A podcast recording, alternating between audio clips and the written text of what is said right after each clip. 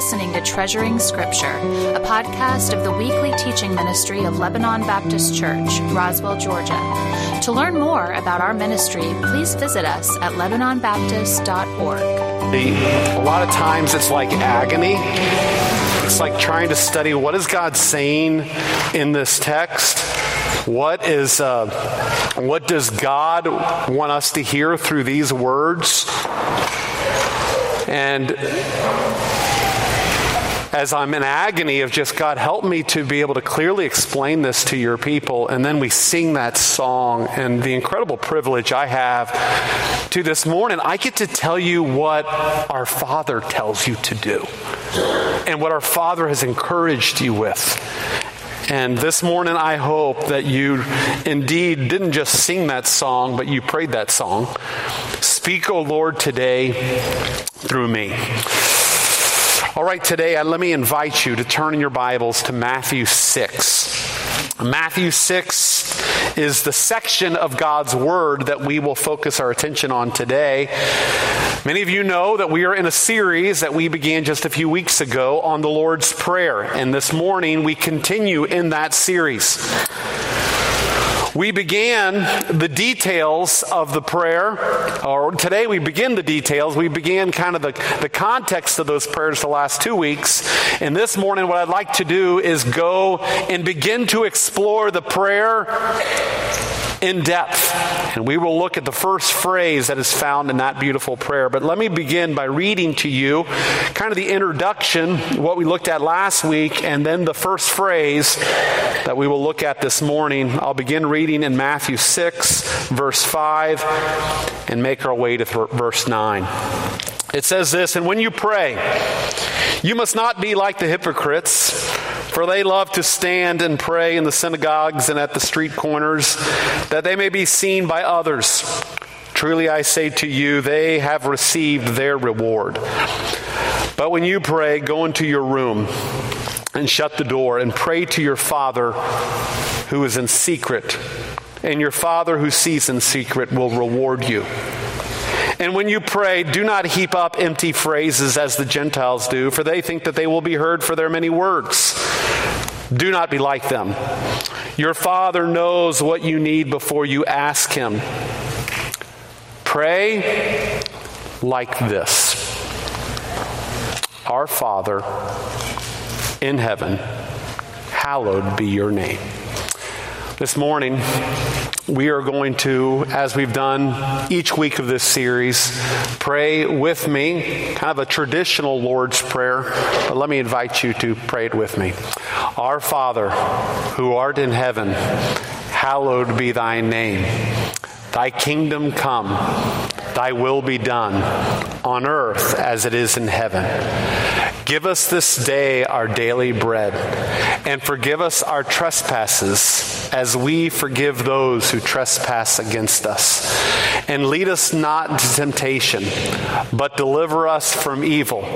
For thine is the kingdom and the glory and power forever. Amen. Did I just mess that up? God knows. Okay. I've only said that hundreds of times. Would you join me as I continue to pray? Our Father, we do ask for divine enablement today, that we would hear your voice through these words. And Lord, grow us today as we wait to be with you face to face. I pray this in Jesus' name. Amen. It was on January 6th, 1927, the first unofficial phone call occurred over the Atlantic. Two men testing for the next day's official phone call across the ocean. It's funny that one of the f- first statements was this. Can you hear me now? Okay. At that moment, the world became a whole lot smaller. Instant communication has, in many ways, changed our world. Fortunately, the most powerful form of communication had already been in play from the very beginning prayer. Not across the ocean, but from earth to heaven. Sadly, too many of us communicate more on our devices and on our phones than we do ultimately in prayer. Last week, I reminded you of the context of the Lord's Prayer in teaching us how, in many ways, not to pray. We looked at how this prayer is within the context of a beautiful sermon called the Sermon on the Mount. And in this sermon, Jesus shares what it looks like to live like a citizen of heaven while you're still living in the kingdoms of men. And Jesus showed us, in many ways, what a relationship with God actually should look like in prayer. One person said it this way Your prayers reveal your deepest convictions about God, about yourselves, and about your world. Your prayers reveal, in many ways, your worldview. Last week we saw how Jesus taught us not to pray. We're not to pray to be seen of men. We have to learn how to pray to Him in secret. We also learned we're not to pray to manipulate God with our many words or with our phrases. We are to pray simply and directly to Him. Today, what I'd like us to do as we open the Lord's Prayer is I want us to see how to begin to pray. We've learned how not to pray, but now, how do I begin in reference to prayer? Where do I start? I'm one of the ones that when I don't know where to start a project, I just don't start it. It's like, okay, where do I go on this? Or I just keep putting it off until I finally take the time to know, okay, first step right here, this is where I begin. Thankfully, we have where Jesus tells us to begin to pray, where to start. And it's in that first phrase Our Father in heaven, hallowed be your name. It's in that phrase we learn where to start. Of course, this is found in Matthew's record. I've told you that the, uh, the Lord's Prayer is found in both Matthew and Luke. And in the Matthew version of the Lord's Prayer, it is more full. It's more, uh, you have more phrases that are found in it. And, and I've told you that Jesus probably taught this prayer on numbers of occasions. In Matthew's record, okay, he gives us really how to begin to pray. Remember, as we do this and as we look at it, Jesus is not saying that the form that I'm about to teach you must be followed strictly, but it must be understood thoroughly and must be practiced similarly. So, where do you and I begin to pray? How do we start? I'm going to give you two truths this morning, very simple and the first is this as you begin to pray, acknowledge your place in the family. Let me say that again. Acknowledge your place in the family. And it's seen in that first phrase, our Father in heaven. That first phrase is filled with familial connotations. You say, how? This is the idea. It's, it, it's basically in that first phrase, you have an affirmation by the prayer of their part in God's family. I want to focus on three different parts of that little phrase. And the first is this are. Notice the whole Lord's Prayer starts with our Father. Our is a plural pronoun. Okay, many of you didn't know you had an English lesson today.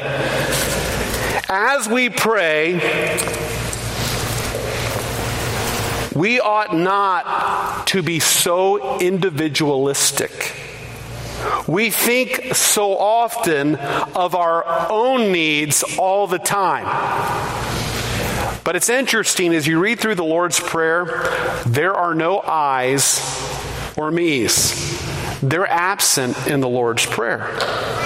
Now, does the R, when Jesus is teaching it, does that R mean that Jesus is with us in the prayer? Of course, Jesus is always with us. He told us he's going to be with us to the end of the age. But was Jesus simply saying R that it's like you and Jesus who are the ones praying? Of course, Jesus is your elder brother in a way. But I believe that that word are seems to be pointing more to our siblings in the faith. Jesus, as he's teaching this, he says, Are, it's like as you pray this, realize that there are other disciples. There are God's people. I've told you many times from this pulpit that you need to remind yourself that you are a child of God, but you are not an only child. When you come to God, you come as a member of a great big family. Now, this week I saw uh, Pastor Josh was away in Colorado at a family reunion. Uh, Josh has a lot of brothers and sisters. And I saw a picture of Pastor Josh. And if you don't know who Josh is, he's the one who did the corporate prayer. There was a picture, and it was a, ma- a massive amount. I think they have 45 grandchildren in that family. Okay. And big family. And of course, the Rowland, the five Rowland girls, are just five of the many of the cousins. Let me tell you that you also, if you came to believe in Jesus Christ as your Savior, you're part of a massive family. It's much larger than the Roland household. And as you pray, you ought to begin with this acknowledgement. And what does that do? When you realize that He's not just your father, He's our father. That acknowledgement helps inoculate you to your own selfishness, while at the same time thankfully affirming your privileged part of being in a big family of other believers. Are. Because when we don't realize this, when it's all about me and about I, we could end up in many ways like James and John's mom when she asked Jesus for the privileged seats for her son.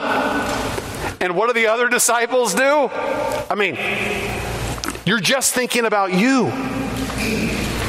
It's almost like remember when you were young and you went to those family reunions? You were immature, and when the line opened, who would want to be first in line? You would. I want to get up there, I want to get up front. But the older you matured and the more you uh, grew in age, you realized I can't just always be pushing myself to the front and always thinking about me.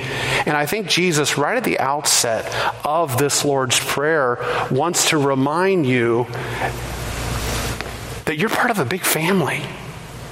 And don't just be thinking about you and about your needs and about yourself. You are incredibly privileged and you have so many other people as part of your family.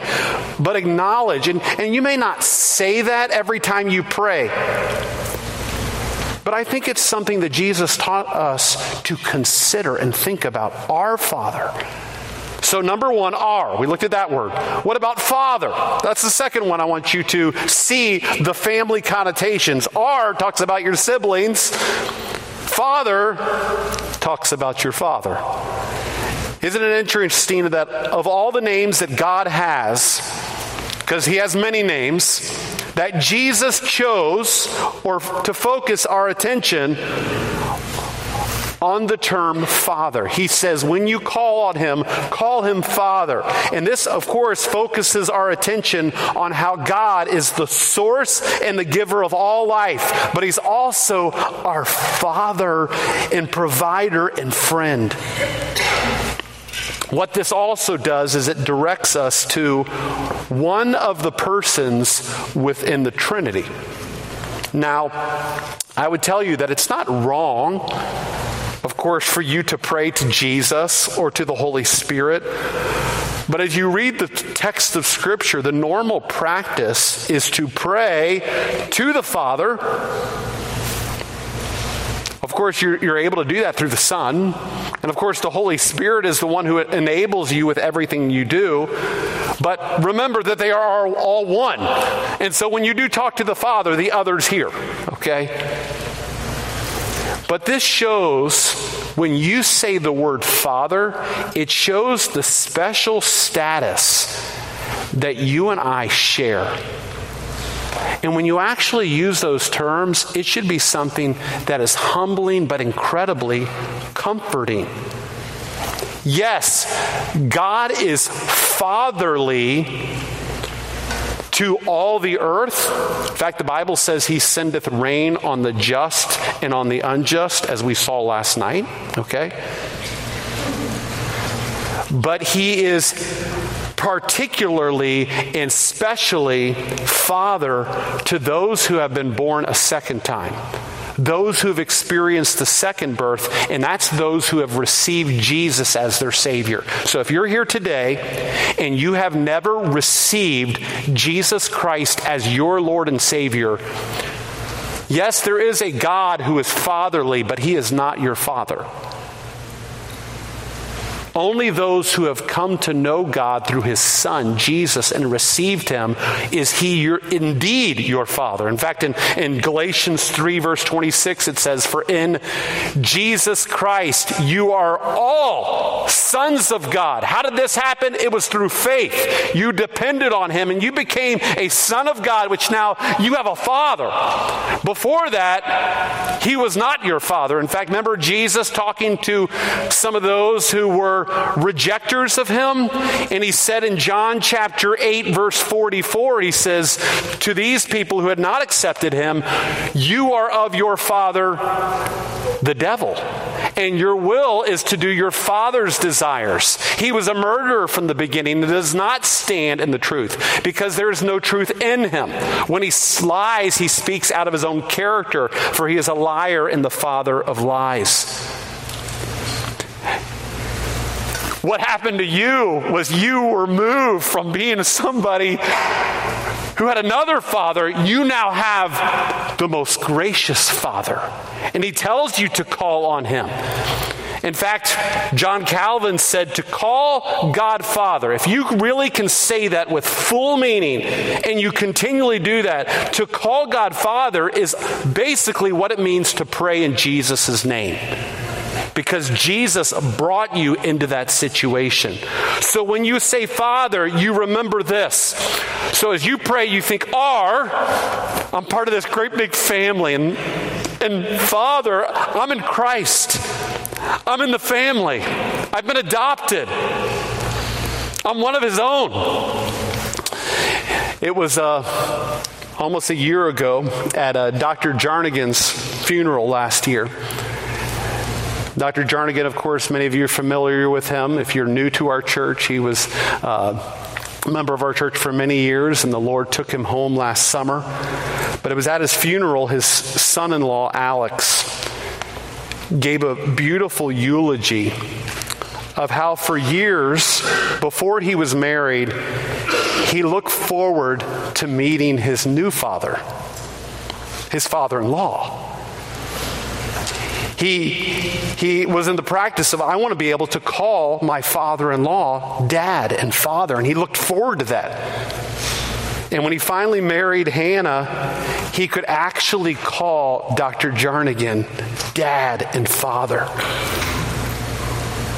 When you came to Christ and you were married with him, you now can call him father. Yes, there may be some uncomfortableness because of formal backgrounds and all of that. There may be fear of acceptance. Is he going to accept me if I actually call him father? I mean, with all the things I did against him for all of these years. And of course, as Jesus is teaching this, he uses flawed human illustrations because no doubt there are numbers of you in here that when you think of father, sometimes bad connotations come up because of your broken background. And it's hard for you to understand that and see that because you did not see it in your earthly fathers. But God oftentimes uses illustrations, human. Uh, human, human pictures, like he's the good shepherd, but of course you're going to have bad shepherds. Of, of course, you're going to have these things that will struggle, but ultimately, one of the places I hope you will learn the true picture of what those look like is when a church in a church family. And then you see other fathers and other people stepping in to fulfill some of those particular roles. But by addressing God as your father, what you do is you affirm your adoption. You know, sometimes my kids have called me Brian, kind of joking myself. Hey, Brian. And of course, as soon as they've done that, I've said, uh uh-uh, uh, I've responded, no. You call me father or dad. And I tell them, there are only three people in this world who can call me father and I want you to be those who do that. Okay. Now, there was a fourth. Okay. I led this Catholic guy to the Lord in my first church. And for a long time, he always called me father as well. Okay. but I don't think he does it anymore. Okay. But you know what God does? When He adopted you into His family, one of the things He wants you to get used to calling Him is your Father. So when you pray, you should affirm your siblings in some ways. It may not, you're not addressing your siblings, but you recognize I'm in a big family. You addressed your father. It means something to you and it shows to others what you truly believe that I'm part of a big group. I have a father. You're part of a family. And you know what? That, that's incredibly helpful for you to think those thoughts. Further, he adds one more part Our Father, and then he says this in heaven. Now it's interesting, Matthew often refers to heaven. He does it all through his gospel. Now, this could refer simply to the abode of God, but I think there's more that's involved in this, okay? We know that God's in heaven but of course, the heavens can't contain him. He's, he's everywhere, he's, he's omnipresent. I, I believe that when, when Jesus uses our Father in heaven, the phrase not only speaks of his abode, but his majesty and his transcendence. He is beyond us, he is great.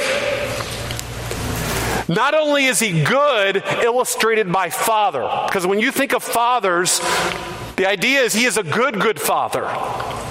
But he doesn't want us to just think that he's good, he wants us to think that he's great.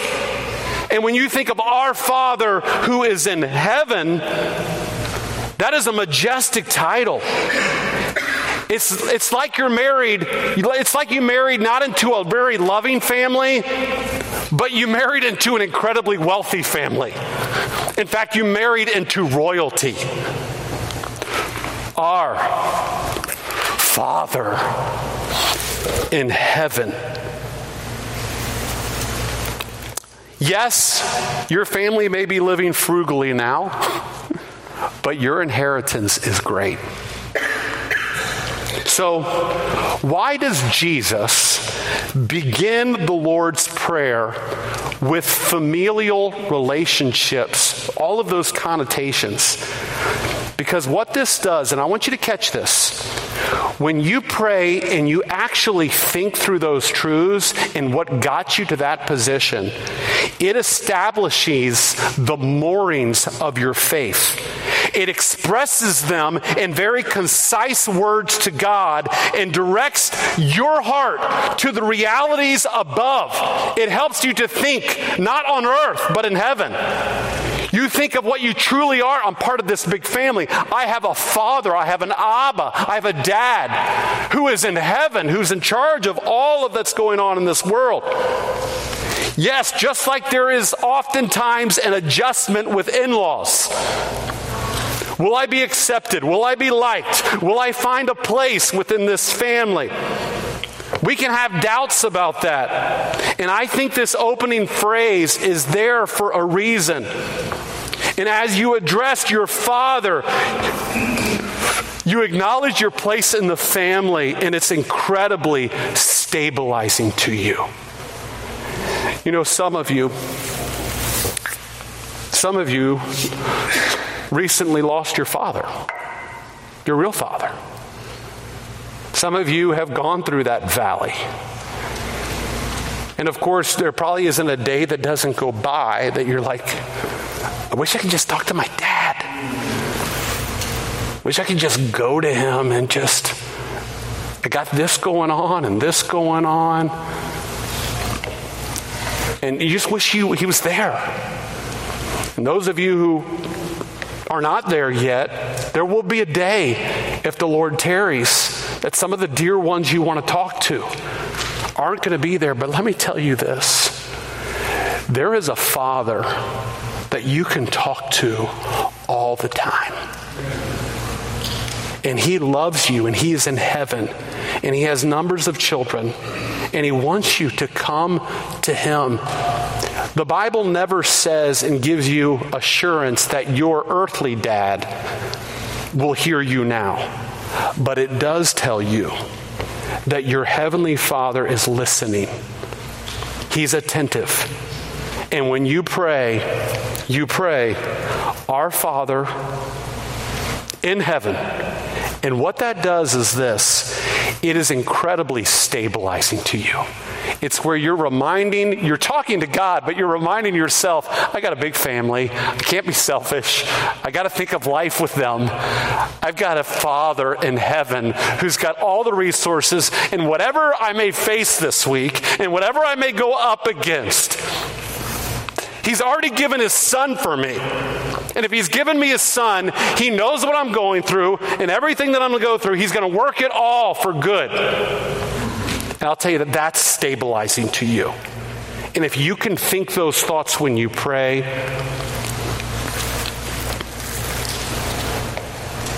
you learn to live as a citizen of heaven while you're still the citizens of men.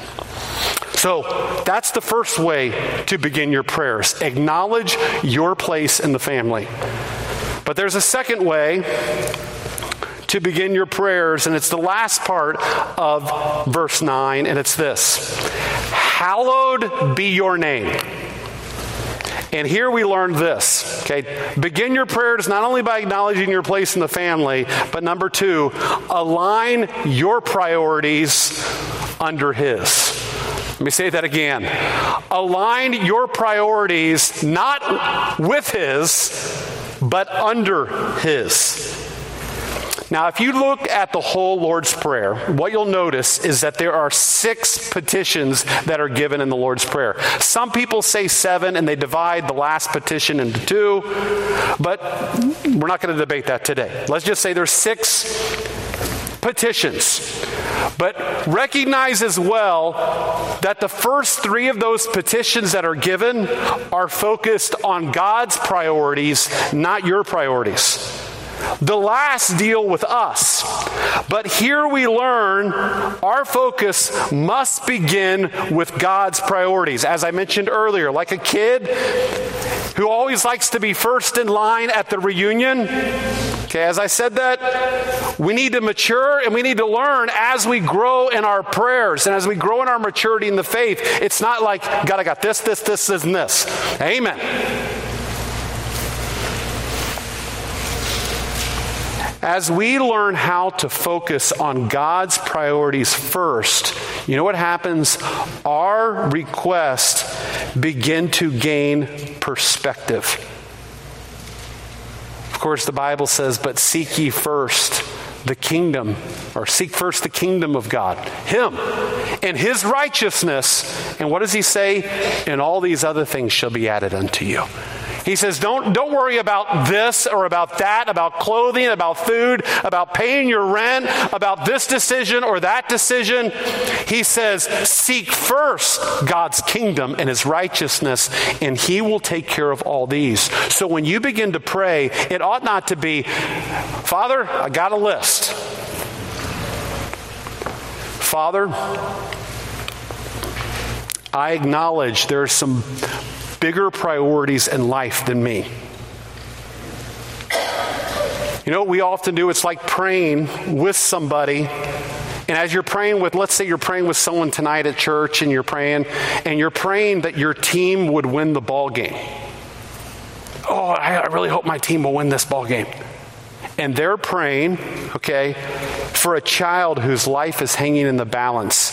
As you begin to pray together, then you realize my ball team has no real significance in reference to these other priorities. In the same way, what you do is as you begin to pray God's priorities and you start praying what He's desiring, it will often shift the way you pray in your prayers because what you're asking for may not actually be important. You may think it's important, but He knows what's important and He's working all things out. So you might as well pray what He desires. And Jesus' first request for us is that we would pray this Hallowed be your name. Now, what in the world does that mean? Okay. It's not used much, the word hallow. Of course, the only time we often use that is at Halloween, a set apart day. But that word hallow means to be sanctified or to regard as holy. And what Jesus is asking us to pray is it's praying that God's name would be set apart, that His name would be lifted up, that His name would be glorified. Oftentimes in the Old Testament, the idea here would be that God's name would be magnified. In fact, in fact, in Psalm 34, verse 3, it says, Oh, magnify the Lord with me, and let us exalt his name together. Would you allow, God, would you allow your name, your name and your fame to grow in astronomical ways? Now, it's not that his name is not already holy. Is God's name holy? Yes. Is he set apart in the heavens? Yes. But his name is not recognized and glorified and set apart on earth as it is in heaven. It's not set apart in our own lives. In fact, it is often blasphemed and taken in vain. That's why he tells us in the Ten Commandments don't take my name in vain. God's name is a special name, and it ought to be hallowed and set apart. His reputation. So, this request is that God's name would be magnified. And I believe that what this request involves is first and foremost to those who bear his name. So, those of us who are believers in Jesus, we are called Christians. We bear the name of Christ. And when we pray, God, hallowed be your name, in some ways it's this it's you are praying for God's reputation to be clearly displayed and set apart rightly by his people, rightly by you. How do you advertise Jesus' name? You know, every every day you go out into this world, and if you claim to be a Christian, you are advertising God's name by the way you live, by the way you talk, by where you go, by your reactions to situations. And the sad thing is, what you post online,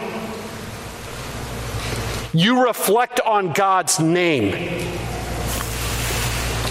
And when you say, God, hallowed be your name, as you pray that, that's His priority. What it does in many ways is it helps realign you to really what your priority should be. And it's this I am created to live for God's glory. And when you pray, Hallowed be your name, it is your daily alignment with God's purpose in your life. He created you to glorify Him and live for Him. And when you think those thoughts, you may not say, Hallowed be your name.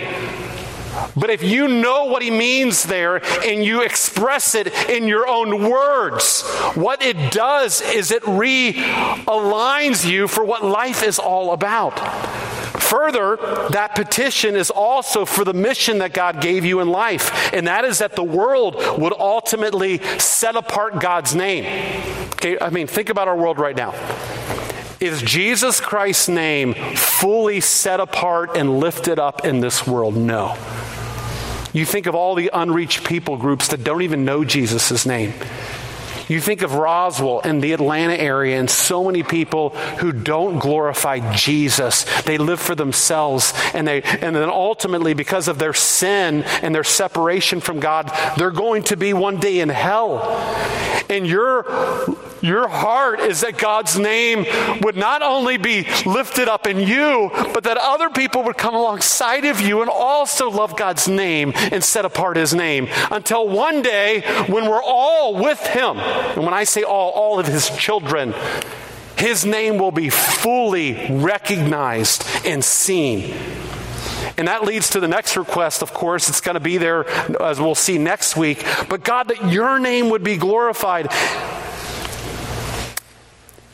Al Mohler said it this way God is asking, or Jesus is asking God to so move and act in the world that people would value his glory, esteem his holiness, and treasure his character above all else. And it is as we pray this first in our prayers, we remind ourselves of our place in the world within God's family, and we ask Him to help us to live out the purpose that He created us to do. So, Lebanon Baptist Church, here is how the Lord's Prayer begins. It begins by telling us how to start. Step one, you got to do this. You got to acknowledge your place in the family. I've got a father. I've got a family. And it's not just any family, I have a Father in heaven. And God, today, not only do I want to acknowledge my part in the family, I also want to align myself with the right priorities. And you know what's more important than anything else that's going to happen in my life today? It's your name. And I want to glorify it in my life. I want more people to recognize it. Imagine you thought those thoughts every day. Imagine you woke up every day and you didn't just go through the rote ritual of saying, Our Father who art in heaven, hallowed be your name. You actually thought about your familial relationship with God and all He's done for you and all that He has access to and how He's working everything out for your glory. And then you pray, God, I want your name to be glorified in my life by what I've watched today, by my interactions with my family, by this and this and this. This brings God into the equation. And I'll tell you, what does our world need?